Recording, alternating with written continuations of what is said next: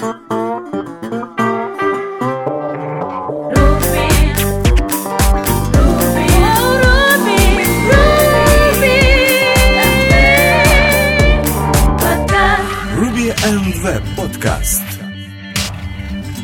Добрый день, дорогие слушатели! Вы слушаете девятый выпуск третьего сезона подкаста РВПод.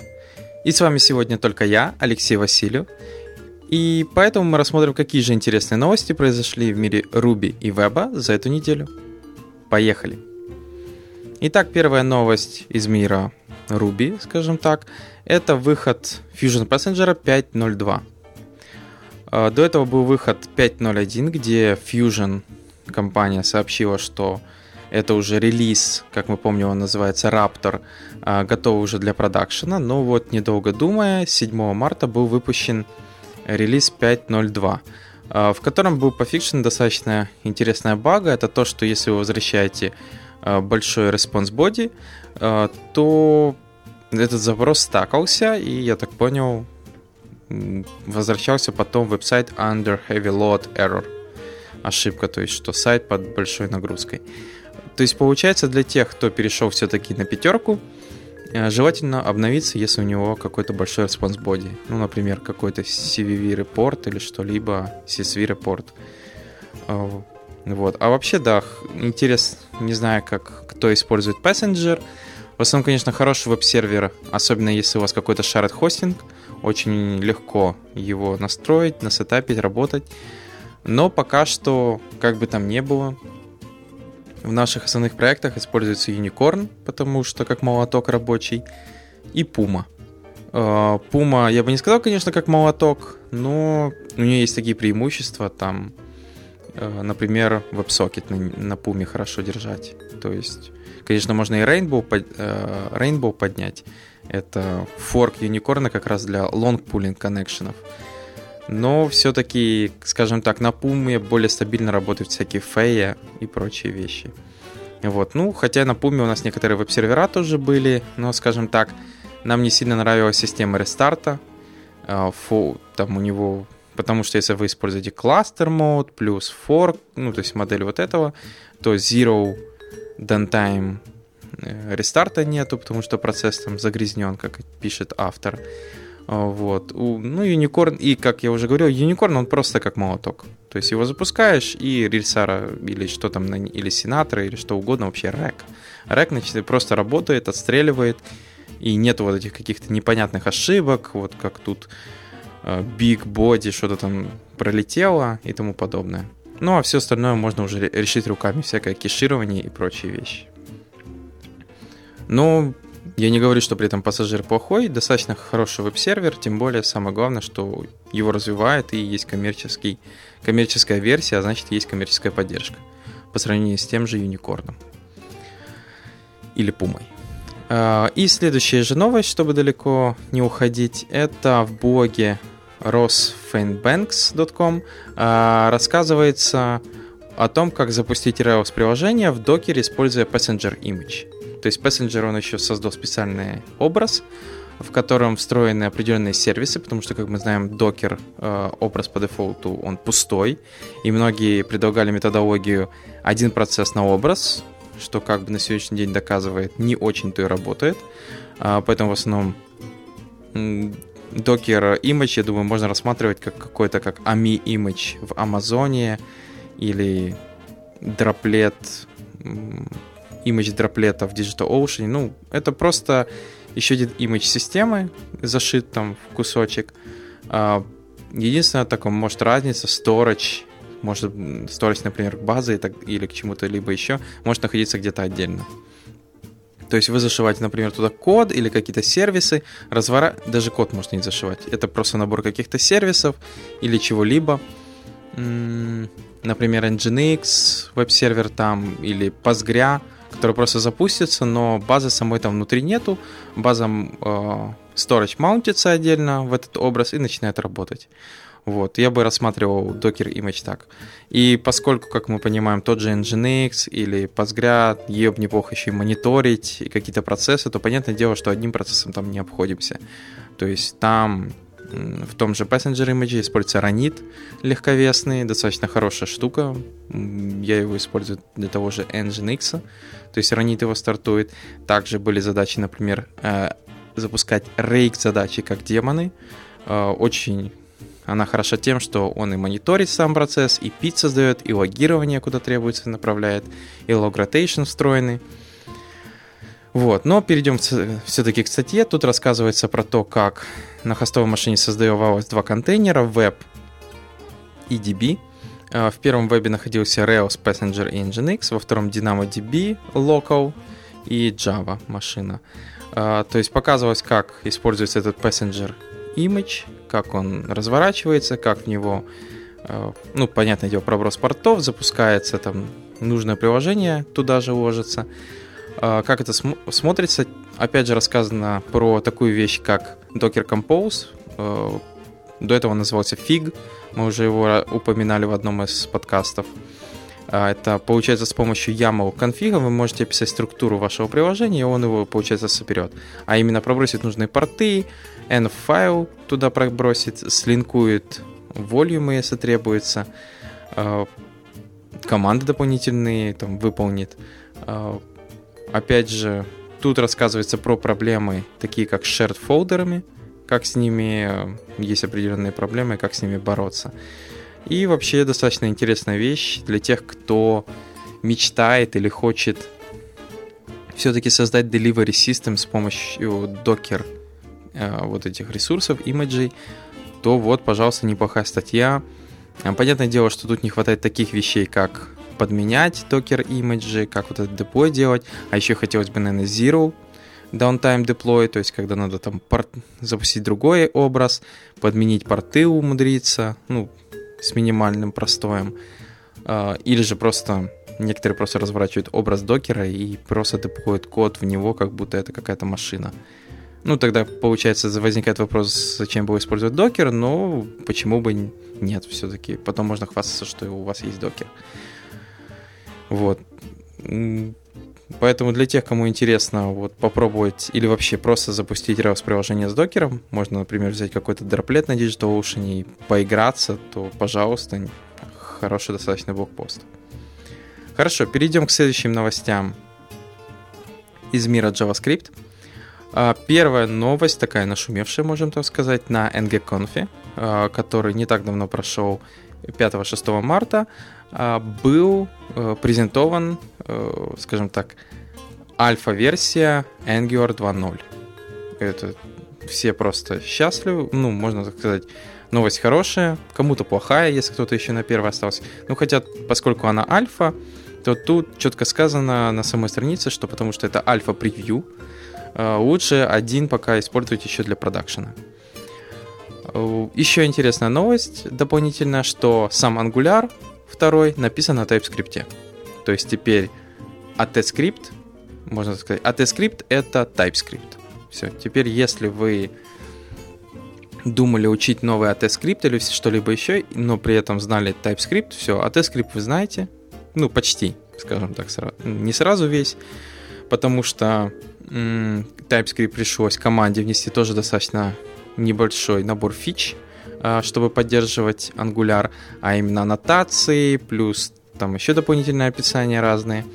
А, я так понял, они будут потихоньку их релизить в версии 1.5 TypeScript. То есть у TypeScript появятся дополнительные фичи, а Angular, получается, будет написан и использовать TypeScript. Вот такая достаточно интересная новость. А, что говорит о том, что да, TypeScript следует уже активно рассматривать тем, кто еще сомневался, пробовать, не пробовать, а особенно если вы собираетесь писать на Angular 2. Это первая такая ссылка, то есть они запустили сайт angular.io, а, в котором есть Quick Start а, как его изучить за 5 минут. Ну, это смешно, конечно, но показано, как уже выглядит компонент контроллера, темплейт, ну, есть небольшая документация, можно уже попробовать. А, вторая ссылка, которая будет в шоу-нотах показана, это в MSDN блоге расписано, что Angular и TypeScript теперь любят друг друга, ну, то есть едины, скажем так. А, как я уже говорил, следующие, кстати, фичи, которые, я так понял, будут добавлять в TypeScript, это поддержку ES шестого синтаксиса, э, потому что, я так понял, не до конца. А потом хотят сразу же говорят, что хотят еще и седьмого туда, это async await и прочие вещи. Вот, и, ну, и, понятное дело, делать его быстрее и эффективнее. Вот, то есть, да, туда э, добавили такие вещи, как аннотации, метаданные э, классом, э, которые используются для dependency injection, ну и для директив. Вот, то есть это вторая ссылочка, чтобы просто... Потом есть хорошая ссылка. Э, Шаун Мак... э, MCK расписал сравнение ангуляра первого и второго. Э, то есть он просто посмотрел, что там внутри, и расписал, что если в первом было uh, two-way data binding, например, то во втором это one-way data binding. Uh, подход, кстати, очень похож, как это делается во Flux архитектуре. Вот, поэтому они стали очень ближе. Как дальше работать, что если в первой версии были вотчеры, то во второй версии появился Zone.js. То есть теперь Zone.js это такая отдельная библиотека, которую дописали и используют сейчас активно в Angular, э, позволяет вам имплементировать зоны, скажем так, зоны э, контекста выполнения, execution context, как говорится, непереводимая э, вещь. А в основном лучше пойти просто на GitHub Angular slash zone.js, чтобы посмотреть эту библиотеку отдельно, как вообще эти зоны Э, делаются, как шедулятся задачи в этих зонах. Э, то есть вот это сейчас, получается, активно используется вторым ангуляром. Э, ну и дальше расписано, как идет работа, что с домом, что скопы поменялись, модули, например, модуль во втором ангуляре, понятное дело, использует синтаксис ECMAScript 6. Директивы, теперь их называют компонентами. Роутер, Э, у них теперь есть еще и роутер 2.0, э, который тоже написан на TypeScript. Э, ну и я, я так понял, он еще in progress. Да. Хотя тут еще спорно, сам автор даже говорит, что показали несколько видов роутеров. На том же ng-conf показали новый роутер Опять же, спорно все еще. Э, плюс, как работают ивенты. Если был ng-click, ng-key-up в первой версии, то теперь тут э, клик, double click, э, key-up, то есть ну, без всяких ng впереди. Тут же поменялись форичи, айтемы, double curves используются стандартно. Э, поэтому вообще можно глянуть хороший блокпост, который рассказывает, показывает сравнение для тех, кто пишет на а, первой версии. Неплохо бы увидеть, какая будет разница, что придется нового изучить. Ну, кроме TypeScript, понятное дело, если вы его не знаете. Вот надо будет еще посмотреть, что вас живо ждет. Но я думаю, это плюс огромный а, тем, кто еще хотел писать на ECMAScript 6. Теперь вот можно будет, если вы будете использовать Angular 2, вы будете ECMAScript сразу используйте шестой. И опять же, чтобы далеко не уходить от темы, последняя ссылка uh, Goodbye Angular. Uh, в данном случае тут не идется уже про вторую версию, тут идет uh, автор рассказывает про первую версию, с которой он работал 14 месяцев. То есть это год и два месяца. Он рассказывает, скажем так, мы любим в подкасте иногда говорить, что Angular не очень. Э, со второй версии, возможно, это очень сильно подменяется. Например, One Way Bidding уже доказывает, что действительно переделали очень многое. Э, про что тут же автор рассказывает тоже, что э, какие именно минусы, почему ему придется расстаться с Angular. Про такие вещи, как Two-Way Binding, Data Binding, что штука вообще хорошая, интересная до поры до времени. А потом, когда у вас начинаются всякие веб-сокеты, event-триггер дайджесты, сайку и все остальное, это просто превращается в мучительную массу, особенно в огромных приложениях. Мы, кстати, с таким же сейчас вот сталкиваемся. А scope Inheritance, опять же, это определенно есть проблемы в этом. А, директивы, потому что, да, вот тоже я постоянно, если пишу ангуляровскую директиву, постоянно иду или копипащу предыдущую, или смотрю, что же этот compile, link, вот эти все вещи надо еще помнить.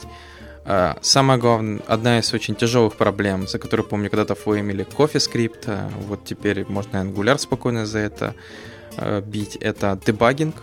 Если ошибка происходит на вьюхе, то не очень удобно, ты не можешь понять, почему такое произошло. Консоль лох, консоль лох в основном как по старинке иногда приходится делать. То есть как бы не очень удобно. Teamwork тоже есть определенные проблемы. Ну и вообще автор, э, я с ним согласен, нельзя кричать, что Angular плохой фреймворк. Э, просто у него есть свои минусы, которые следует знать перед тем, как вот начинать работать, думать, что использовать. И если вы говорите, что да, мы будем писать на Angular, вам просто надо будет знать, что вот такие-то есть проблемы, их надо будет потом, возможно, как-то решать. Если, конечно, вы в них упретесь. Э, то есть все зависит еще от приложения, которое пишется на Angular. И в конце он отличный conclusion привел, где расписал, что Angular это как школьная любовь, э, что с ней хорошо, можно провести отличное время, э, беситься и все такое, но потом вы взрослеете, у вас изменяются приоритеты ну и желания, и поэтому иногда хорошо расстаться. Я думаю, как раз вторая версия это как раз если первую можно будет назвать э, школьной любовью, то, возможно, вторая версия это будет уже университетская любовь, и, возможно, там уже сложится все намного лучше. То есть пока, поскольку он в альфе, все, что я умудрился, это попробовал только вот демо и все остальное, посмотрел туду, который уже написан э, на TypeScript и Angular 2, смотрится все очень интересно, но опять же Э, не production ready, а рваться и что-то на нем писать не сильно хочется, э, потому что, как всегда, может что-то поменяться. Хорошо. Э, с этими новостями про Angular закончили. Перейдем же к следующим новостям. Первая это у нас ссылка, которая называется «8 вещей, которые я выучил за 8 лет использования Ruby on Rails». В данном случае пишет Петр Солника – он расписывает про такие вещи, которые достаточно действительно, когда ты работаешь Rails девелопером, ты а, до этого, например, не задумывался про них, работая там другим каким-то девелопером. Первое это TDD, то есть это номер один. Да, я тоже скажу, что до рельсы и Ruby on Rails, и Ruby TDD у меня не был особым подходом. Да какой TDD? Я вообще тесты почти не писал. Вот, когда пришел в мир Ruby, увидел Распек, Кукумбер, э, Жасмин потом появился. Это просто...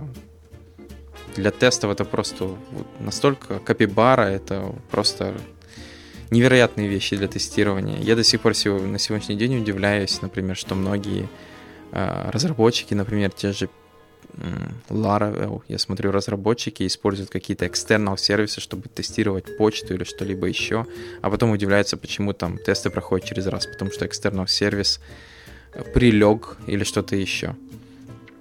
Ну, потому что у них не хватает вот такого подхода, например, в Rails и TDD уже многие привыкли, что э, тесты должны работать в закрытом сэндбоксе. Они не должны, они не должны ходить во внешний мир и вообще что-либо делать.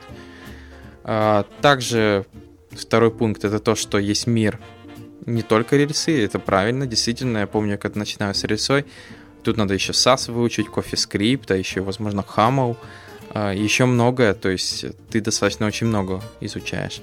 А, немутабельность, э, это действительно отдельная была тема, которую поднимали, и вот это в Ruby тоже были вот эти разные иммутабельность, фриз, Э, нету правил, только гайдлайны. Это тоже хорошая такая интересная правило, что действительно тебе ничего не стрикит, просто есть гайдлайны, по которым требуется следовать, а дальше делай, что хочешь. То есть просто делаешь то, что хочешь по гайдлайнам. Э, дальше еще дополнительные идут пункты, то есть э, mutation testing, ideas behind ORM, и прочее, прочее, прочее. Для тех, кому интересно вот эти основные вещи, которые автор изучил, когда был Rails разработчиком или есть еще Rails разработчиком, а, тоже э, посмотреть, может у вас есть какой-то свой список тех вещей, которые вы изучили, когда были девелопером, не знаю, там может JavaScript, когда вы стали JavaScript девелопером, у вас появился такой-то список. А, я думаю, тоже можно расшарить с нами в комментариях или в отдельном своем блог-посте. А, второй блог-пост, ссылка, это 7 гемов, которые лучше использовать в девелопменте, ну, для проще работы, опять же, в том же девелопменте. Первый называется AWSM Print. Это для того, чтобы в Rails консоль выводить более красиво объекты, то есть действительно смотрится получше, визуальнее тоже неплохо. А, плюс его можно ну, есть разные методы использования, его можно рекварить по дефолту или же может прямо использовать из консоли через AP, AWSM Print AP. А, следующий Reos Panel, это, можно так сказать, Chrome Extension, который вы подключаете, и он дополнительно у вас в Developer в Chrome, в Dev э, тулах появляется табинка Rails, а, которая показывает вам параметры, которые приходят, Active Record, который выполняется, рендеринг, логи, эроры, ну, все сделано просто, собирает, получается, неплохую статистику по всем запросам и всему, что происходит. А также, что рендерится и как. Есть еще Better Errors, я уже несколько раз его вспоминали. Если родится какая-то ошибка, отлично показывает их. А, Pry мы уже упоминали миллион раз. Не буду ничего больше говорить, просто отличная, отличная вещь. А, Quiet Assets, на удивление. А, Bullet, опять же миллион раз упоминали. New Relic, не спорю, действительно удобная штука. Еще по ней дали JavaScript Errors мониторить в бесплатном аккаунте, и цены бы не было. А так, конечно, зажали вот эту фичу. А только через платные аккаунты, если вы хотите в New Relic еще мониторить JavaScript ошибки.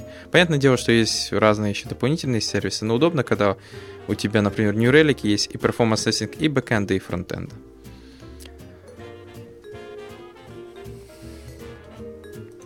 Хорошо, перейдем к следующим новостям. Э, следующий, э, следующая ссылочка боги redbadger.com, которая э, Робби Маккорк Марк Коркел рассказывает про React Native, а, киллер фича, который мало кто говорит, nobody даже, никто не говорит. А, как мы помним, React Native это э, Facebook не так давно показал, жалко пока что не выпустил в мир, выдал только нескольким избранным парням, которые смогли потестировать и посмотреть. Основная задача заключается в том, что на React вы можете писать, ну, с использованием React, приложение, которое потом Э, компилируется в нативное iOS или Android. Ну, так я понял, сейчас это только iOS идет. Э, что там достаточно интересно? То есть, если блокпост сам по себе достаточно обширный, рассказывает разные вещи, э, но, подведя итог, можно так сказать, автор говорит о том, что самая главная фича, которую решает React, и многие, вот, как мы знаем, на сегодняшний день есть еще такие вещи, как Native Script, о котором я поговорю чуть попозже. Есть Titanium Mobile, который пытается вам дать свой SDK, и вы пытаетесь на нем писать свои приложения нативные. А, в то время как Titanium Mobile, у него только свой SDK, и выход за рамки достаточно очень тяжело делать, то есть интерфейс сильно не покастомизируешь. А Native Script это просто Direct Access, то есть прямой доступ к нативному API Objective-C, то есть он просто транслируется, скажем так, как CoffeeScript, а, то в данном случае React э, это как раз интересный подход, потому что это view layer. То есть разные вот эти подходы, даже если вспомнить тот же Xamarin, который на C-Sharp вы э, можете расшарить бизнес-логику между Android, iOS, э, Windows телефоном, используя вот этот моно. А, но все равно view layer вам придется отдельно view делать на Xcode, а потом отдельно для андроида. Ну или использовать там XML как-то. Пытаться, но в любом случае это не очень удачно. То тут как раз показывается достаточно интересный подход, то, что React это как раз view, и вы пишете этот view, ми- минимально как-то его там кастомизируете, и он может быть расшарен и реиспользован для написания нативных приложений. И вот это уже смотрится очень сильной фичей, потому что многие вот эти компоненты, они этого как раз не могут решить. В то время как React Э, как, раз который и есть view layer, пытается это решить. А это означает, что э, это вот первый подход, попытка первого подхода писать кроссплатформенное приложение. А, понятное дело, не подходом написал один раз и работает везде, а подходом learn one, write everywhere. То есть вы, зная React, можете писать приложение и на iOS, и на Android, и на Windows Phone, наверное, в будущем, и на все остальное. И вот это уже действительно очень крутая штука. И сразу же, не отходя от темы, а, следующая ссылка будет на nativescript.org. Только что я вам говорил, что есть разные подходы, это Titanium и есть вот NativeScript. А, вроде бы ничего такого сверхъестественного, это то, что вам дает полный доступ к нативной API-платформы. Вы просто пишете на JavaScript код, Э, как они расписывают там UI-баттоны или что-либо еще, а он просто транслирует его там в Java или во все остальное.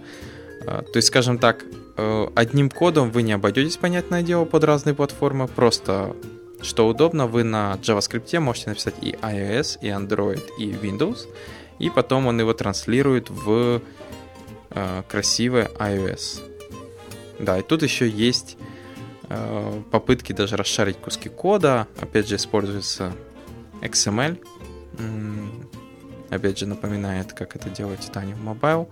Э, для простых, возможно, приложений подойдет. Для каких-нибудь сверхкастомизированных, понятное дело, тяжелее уже будет.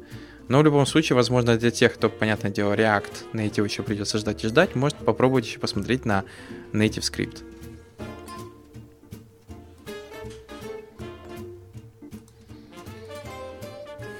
Ну что ж, перейдем к следующим ссылкам. А, первая ссылка а, это блокпост под названием From Ruby to C-Sharp. А, в основном многие могут спросить, зачем вообще этот C-Sharp. C-Sharp, как мы знаем, не так давно Microsoft заявила, что как раз вот это все будет open source. И это хороший признак то, что начнем с того, что это может быть отличной альтернативой Э, Java. То есть Java, как мы знаем сегодня, это такая одна из основных enterprise кроссплатформенных систем. И учитывая, что сегодняшний день э, платформа, на которой работает код C-Sharp, переносится на тоже кроссплатформенность, тоже open source, ну, .NET, скажем так, то это тоже отличная такая альтернатива. И самое главное, которое я уже вспоминал, это Xamarin.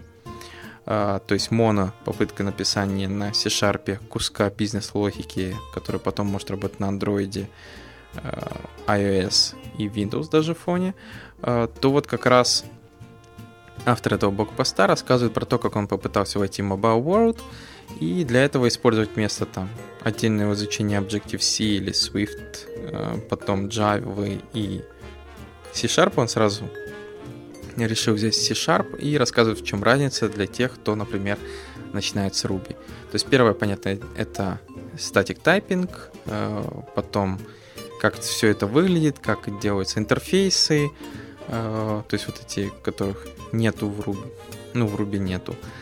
Э, потом IDE, понятное дело, немаловажно, особенно если ты такое пишешь расписывать, чего иногда не хватает в C-Sharp. Ну, хотя дальше он говорит, что там есть C-Shell, подобные консоли. А для тех, кто действительно кому-то интересно попробовать, кроме Ruby, еще что-нибудь новенькое, а, можете посмотреть очень короткий, маленький блокпост, но я думаю, он будет отличным началом, чтобы начать с C-Sharp. И второй блокпост от Роберта Панковеки, который рассказывает, а, как что-либо заканчивать. То есть, скажем так, как что-либо доводить до конца. Основных четыре э, у него типа подсказки. Э, первое это то, что вам нужно достаточное количество времени. Э, вам нужно просто начать. То есть это ментальные вещи, которые вам просто говорят, вам нужно просто начать. Потом рассказывает потом, что вам надо принять негативные э, ощущения и просто опять же начать работать. Короче, в основном надо начать. А, тут же рассказывается еще про дополнительные вот эти вещи, которые я не буду все, думаю, пересказывать. Для тех, кому интересно, он глянет. То есть, конечно, это немного не про Руби, но достаточно оказался интересный блокпост, который рассказывает про то, как, э, какие вещи вот эти э, ментальные, которые следует заложить в себя, если вы хотите какие-либо вещи заканчивать. А в данном случае, как он расписывает, написать какие-то книги, написать блокпосты, заканчивать даже работу, которая не очень нравится. То есть вам дали какую-то таску, и вы просто вот Ютубик смотрит, что угодно можете заниматься, но только не этой задачей. И вот в данном случае он рассказывает про вот эти ментальные вещи, которые могут помогать в этом. А, поэтому действительно на сегодняшний момент я могу сказать, что есть такие проблемы э, у многих, и действительно у него есть хорошие вещи, которые рассказывают, как с ними бороться. Э, понятное дело, тут нет какой-то золотой пилюли, придется все равно с собой делать какие-то усилия, используя эти вещи, но, возможно, они пойдут как-то проще.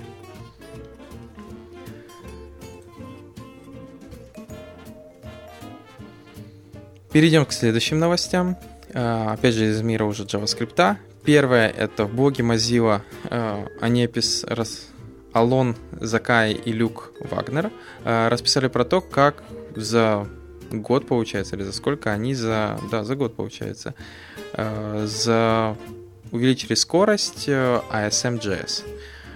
ASM.js — это, как мы знаем, оптимизатор JavaScript, кусков и транслирование там CC, Codebase в JavaScript, а, что получается на сегодняшний день, я думаю, очень крутая вещь. Мы видели уже подобные вещи написано. Redis сделан, транслирован, плюс э, всякие системы сжатия, э, потом небольшие игрушки, Quake вроде там был, да, Quake. И вот получается Unity 3D. Это такая платформа для разработки игр. И Unreal Engine, они тоже активно подключились к этому проекту SMJS. А, и что к этому привело? То есть дальше пошла оптимизация, где они рассказывают, как, например, к движку Chrome была проведена отдельная оптимизация, что позволило, например, в 41 версии а, Chrome а, ускорить MNISC Э, портированный Zlip, например, бенчмарк на 13%, а Fasta бенчмарк, например, на 24%. MNIScriptLine, который используется как раз для портирования, это вот как раз основная вещь, которая портирует всякие C, C++, экстеншены, библиотеки и все остальное. Дальше они расписывают, как улучшалась производительность на Safari, потом в Internet Explorer, то есть там для каждого приходилось свое что-то делать, для Firefox, понятное дело. И самое интересное, что в этом блокпосте показаны даже примеры уже портированных игрушек с использованием ASM. Это Dev э, Trigger 2, который э, написан на Unity 3D.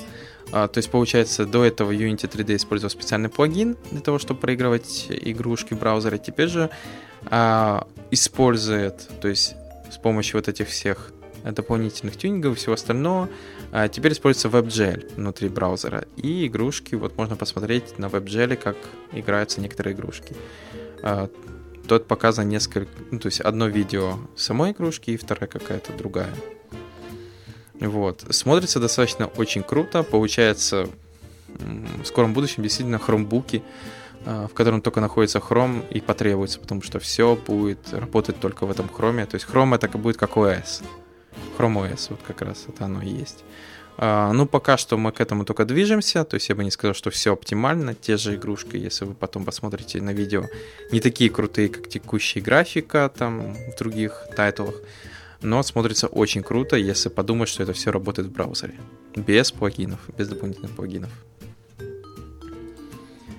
И еще один blog post — это автоматизирование style guide ов, или, скажем так, Automatic Style Guide Driven Development — это на Smash Magazine, э, который рассказывает про то, как э, разрабатывать именно вот по таким э, канонам. То есть в основном основные бенефиты Style Guide, я думаю, не буду перечислять. То есть в основном это проще тестировать, playground есть какой-либо, если новичок приходит, ему проще показать Style Guide, рассказать, как это все работает, аккуратность UI и, и расширение и все остальное – то есть это э, очень главное. И communication benefit. Это просто невероятно. Ставь гайды, это реально решает, особенно если команда очень распределена или команда состоит из разных субкоманд. Вот. Тут как раз рассказано, как лучше делать style guide. Дальше показана такая вещь, как SC5 style guide генератор. Это такая вещь, которая позволяет генерировать style guide ы, такие красивые. Мы про, уже в, один, в одном из подкастов упоминали про это, но тут вот как раз показана эта вещь. А, построена, понятное дело, с использованием Angular, поддерживает SAS, LESS и даже просто чистый CSS. Есть поиск встроенный, то есть у этого же стайл гайда можно редактировать его на лету. Э, сразу же есть просмотр того, что вы получили, наредактировали, и, понятное дело, даже есть демки.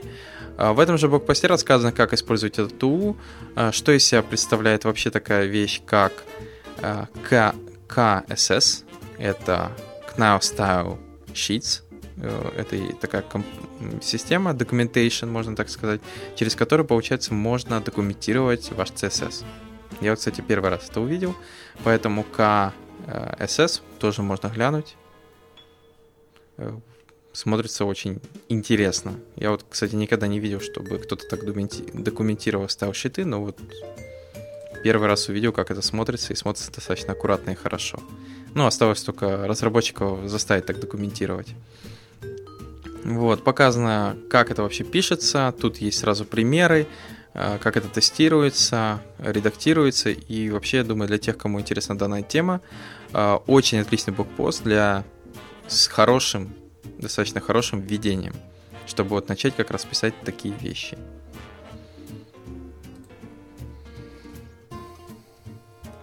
Так, перейдем к следующим новостям Ruby. А, первая новость, первая, скажем так, даже не новость, а библиотека, называется Travis Dedup. А, Travis Dedup — это библиотека, которая позволяет остановить build ы, если в тот же PR-request был сделан какой-то дополнительный commit. А, как мы знаем, Travis э, делает на любой commit, начинает build, а иногда для pull request а все-таки важен только последний commit, актуальный. И особенно если у вас, например, еще и приватный репозиторий, и вы там взяли минимальный пакет только два параллельных воркера, то, понятное дело, за эти воркеры нужно бороться, они очень важны. И вот в данном случае э, специально вот этот Travis DDAP позволит вам э, уменьшать количество вот этих бесполезных билдов, если кто-то еще сидит докоменчивать что-либо в pull request, и получается он на каждый этот комит будет дополнительно делать э, build что получается не оптимально. Ну и даже для free шного, я думаю, это тоже не оптимально. А, поэтому для тех, у кого есть такие же проблемы, у нас вот, например, даже есть, потому что некоторые проекты а, ты там что-то пушишь, а у них там тестов может быть на минут 30. А он приватный и занимает там два pull request а и все, и он забил queue ху, скажем так, то вот этот проект, я думаю, будет сможет решить эту определенную проблему. Э, пока его не использовал, но, думаю, смотрится достаточно неплохо. И еще одна библиотека, она называется Airb Airbrush.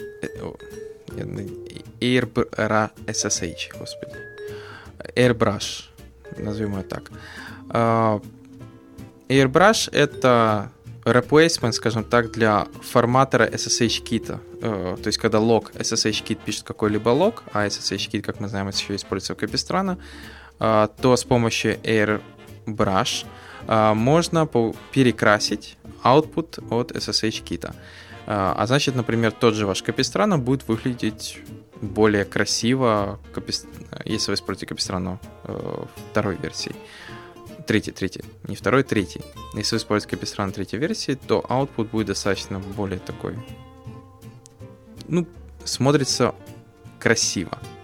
Вот. Тут есть плюс э, конфигурация, то есть можно куда э, логировать, monkey patching, цвета какие э, и многие другие вещи. Поэтому для тех, кому хочется какой-то попробовать другой форматирования вашего деплоя, например, чтобы он по-другому выглядел, можете попробовать вот этот Airbrush.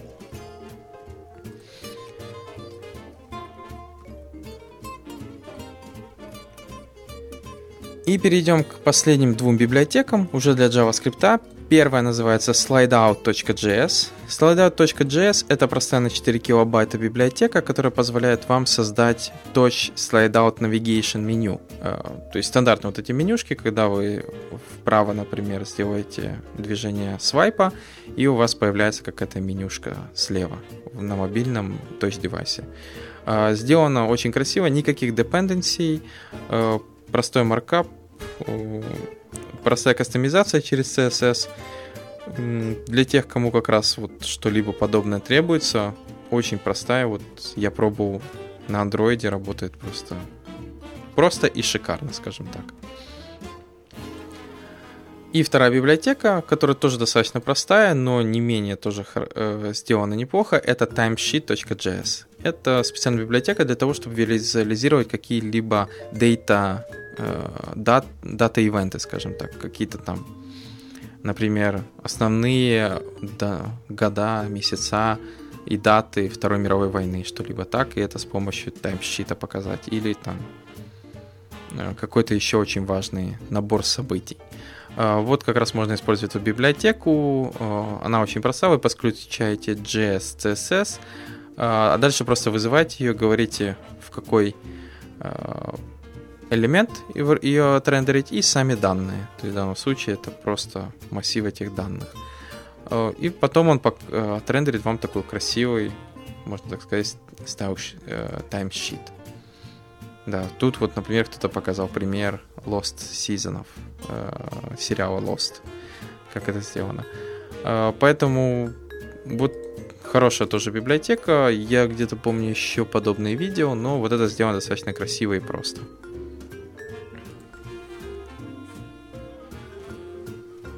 Ну вот и все новости на сегодня. Э, такой получился э, галопом по Европам выпуск. Ну что ж поделаешь. Э, надеюсь, в следующий раз получится тоже не менее интересным. Может даже Саша появится. А также напоминаю, что 14 марта, это получается вот не так, вот уже скоро-скоро, будет мой мастер-класс по Postgres.